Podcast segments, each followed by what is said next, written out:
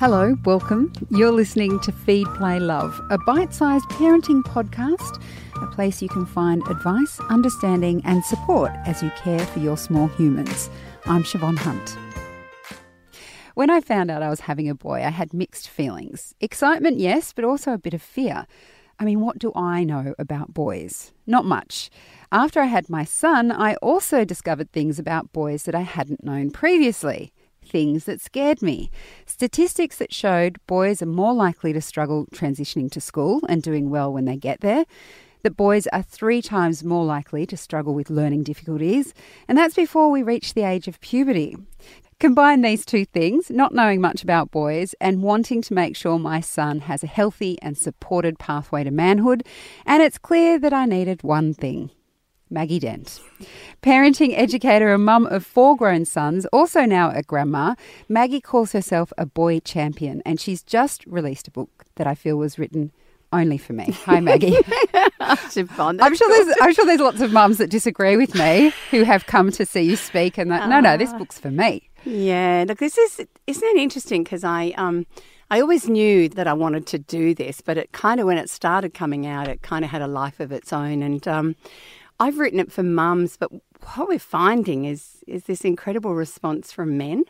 Really? Older men who have a little boy inside them that was either, you know, hit, hurt, and shamed for things they hadn't done, who never quite understood why mummy was disappointed again. And so there's been this incredibly other side to it that um, I think I am decoding the sorts of things of the old code that needs to go that boys are tough, but we now know that there's a sensitivity just the same as there is in our beautiful girls. So you do say that this um, feels like the book you were put on this yeah. earth to write. Yeah, and I think when you look back at it, you know, I was born on a farm, um, obviously not on the farm, but just outside, came back.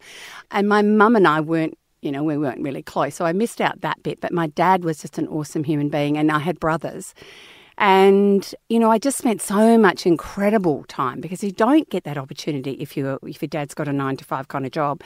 And not only that, I had an amazing father who just accepted kind of girls and boys. Where you know, I did the things on the farm my brothers did. And then, of course, I, I ended up teaching. And before I knew it, I kind of realised that the boys that were struggling the most weren't bad, just feeling really misunderstood and actually frightened that people would see that they were dumb or that they couldn't do what you asked. So my classroom teaching, I kept hearing this. I saw these massive turnarounds when I used kindness and gentleness and and really showed them I was I was there for them. I had massive shifts in behaviour and output. And then I just that's when I went on and had my own and I started realizing, well, if it works in the classroom, why would I want to go and do the old stuff to boys? And why would I assume that they're deliberately bad, naughty, or it's you know inevitable? And so I, you know, it was like a, it's like a project really. And wow, look, look at it. like I said, the beauty now after the counselling, and I think sometimes it was around death and dying, um, Siobhan, where, you know, if you're next to a man whose wife's died and you hear him his regrets, and so often they were unable to express the deep love that he had for his, his wife and, and often his children because it was it was squashed out of him early. Going into some of the detail on this book, how important is it for mums to understand where our boys are coming from in a biological sense? Yeah. So taking away yeah. all of the conditioning and that sort of thing, but what's deep down happening in their DNA? Well, we're still basically wired to be cavemen and cave women, and I'm sure there's a lot of people out there that would nod at that. Um, so the, the, biological drivers are still quite strong, and they are the killing the mammoth, so the defender and protector, which is a lot of warrior play with boys. The, let's kill the baddies, let's get the guns out, you know, let's chop um, off their heads. Let's chop off their heads, and we get horrified as mothers, going, "Oh, I don't want him to end up like that." And the second one, which is the one one that's changing the most is the deer hunter and the provider because, you know, women can do that now. So, and then underneath that, the ability to stay focused on one thing and complete projects because we know biologically men feel better about themselves when they complete things and are successful on an external level, whereas we often do it on internal level. So I think that you know again we need to um, you know honour and respect that some of those things are driving in there, even in our sensitive boys. But our sensitive boys don't necessarily have the same degree of physical prowess or the need to prove. So, you know, again, it's not just those things, it's actually when you put those biological drivers into a space where that's what men were expected, and women were expected to be the nurturers and carers. So, again, we're now creating new dynamic in our families where we, we parent as teams. So I think helping us understand that a team works better when we understand each other's innate kind of tendencies. Not saying we can't change them.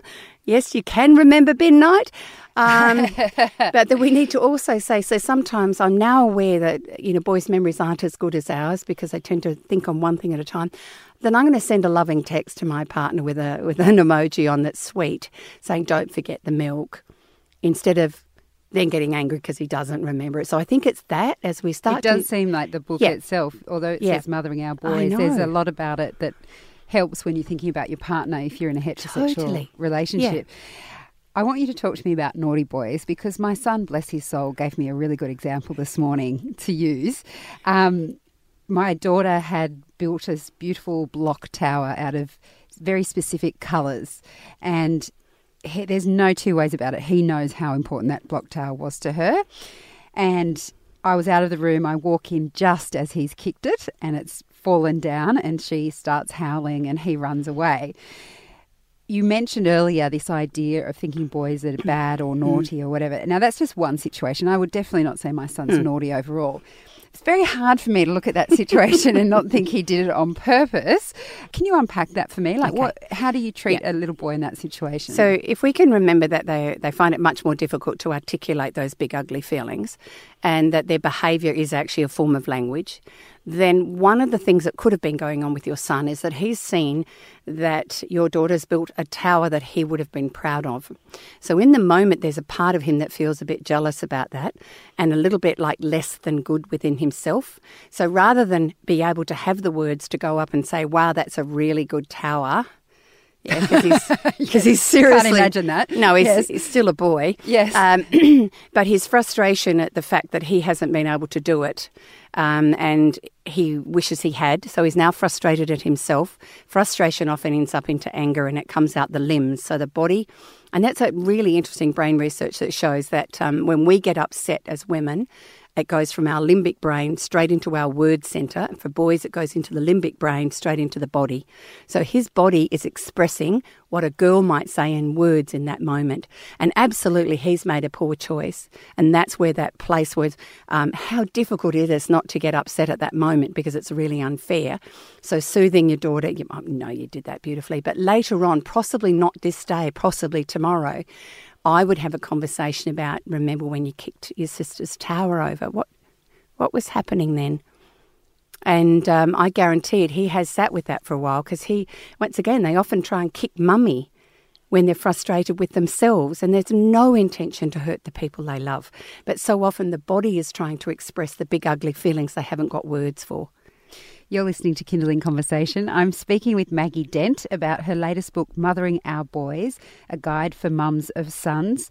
I'm still going to say that it was written for me. Uh, but we've got Maggie in the studio. And I've got to say, we're just going across the tip of the iceberg here. There's lots more detail in the book, which is really fascinating because you can watch it play out every day. so, most mums I know in my circle of friends know that they want their boys to cry. They want the boys to feel safe to cry, and they will say that to them. What I've found, it's others in our lives, sometimes Yeah. even the dads, who tell them to stop. Often grandparents or others. Are we as mothers enough of a buffer? From that message. So let's say there's people saying that to him. Um, it's happened to my son, and I've said to him at moments on our own, or even in front of others, I'll say, Mummy doesn't mind. You can always cry. You can always come to me. It's always okay. But is that enough when they're getting messages from other people? And this is the really big message of the book. It's called Mothering Our Boys because what I wanted to do is to recognise that the role of mothering, where we can decode and help our boys understand these things, has to come from a tender place in women. And I have seen in early childhood settings um, the same sort of thing where they've said, look, stop snivelling or go and stand in the corner when he's obviously hurt himself. So we're unplugging our social kind of, you know, norm or conditioning that has been entrenched for a very, very long time. I feel that we're, we're shifting it because one of the things we know is that men are often more likely to cry now when they win sporting events. That never ever happened. You know, really expressing their respect, even in some of the big finals that have just been there, and watching men just sob when when something has happened, whereas years ago that wouldn't have been okay either. Is it just women? I think what we have to have is the conversations, you know, with our men, because again, that was knocked out of them. That was conditioned so deeply. So it becomes a mindset. To change a mindset, you don't yell or shout or growl at somebody. We talk about what happens for little boys. And I think Tim Winton has said it again. We squeeze out the tenderness early in little boys by saying they need to be tough. To an actual fact, I keep when I do my workshops with men, I say the most brave and courageous thing you can ever do is own your vulnerability and sit in the feelings whether it's loss or failure. That is way more courageous than denying it or hiding it. So, in terms of the warrior, that's the message that kind of men go, wow, that's so true.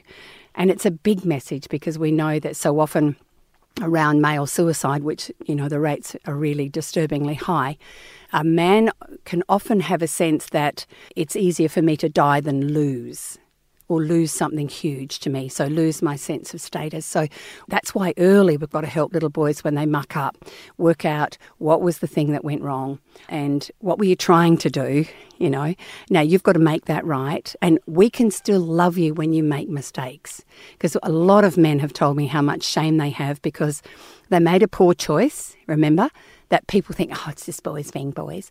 But if we don't spend some time coaching him to know what would be a better choice next time, as we lovingly connect with him, saying, I know that's really, because they really beat themselves up, then we're not giving them the capacity later to fail publicly and go, wow, you know, stand up and own it and say, wow, that's just, you know. And there was a really good example recently. I know sort of this is a different context for all sorts of people, but the AFL footballer who punched into somebody that didn't look like it was way, it was a little bit too high. What he did afterwards was absolutely own that. Uh, that just, I don't know where that came from. That is not me. And I am deeply so he just got up and owned it, and he owned the penalty, and he owned it. And what was happening there was you could see how shattered he was with himself.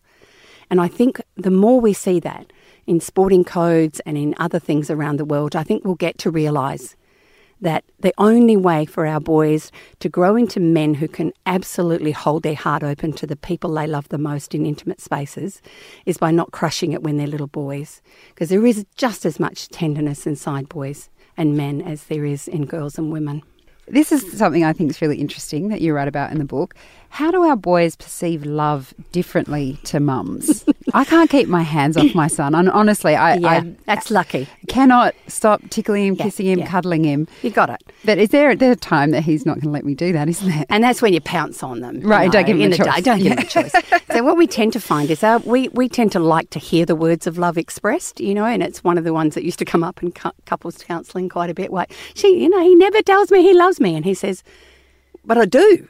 I haven't changed. I'll let you know when I change. And you think, no, mate. So, so often us women love the words of love. But what we tend to find, boys want you to show. So, what you're doing every time you do those touches and tickles, you are absolutely showing him.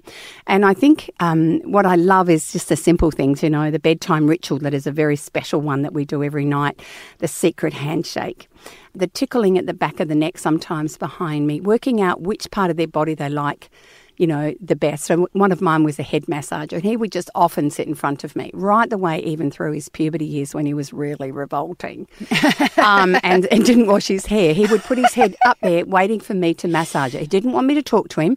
He just wanted me to do that. And every now and then, some of them it's through food. And I love looking at the five languages of love. It can actually be a great guide that you might be trying to fill up their love cup by a way that doesn't work for them. And I think that's the language. When you find their language or you find what does it, and you're doing it without as many words, and quite often, you know, spoken words, they can lose intent, but write them down. Write them love notes, put notes in their lunch boxes, give them really meaningful cards, which they'll go, mm-hmm, but they keep because we know they go back and look at them again. And I think we just have to remember we do tend to see that. So please look at how am I showing? Because and if you're waiting for him to realise that you're showing your love by washing, cooking, and running him around everywhere. Yeah, it Be waiting a long yeah, time. very, very long time. Even girls don't get that till they're sort of mid 20s. So don't bank on that. We think they should appreciate it, but it is those things that you're doing. And, and don't forget the power of the little tiny fart. That's an from inc- me or from him? Yeah, from a mum to a son, a little quiet fart next to them can be a sign of bonding and love, especially when they're 14 and not wanting to talk to you. Trust me, it's, it's in their language. That's hilarious. Um, and I'm fascinated about this because my kids have been haranguing me for a long time for a dog. You see that a, a good dog has a very uh, important role in raising boys. Mm. Can you tell me about that? Yeah.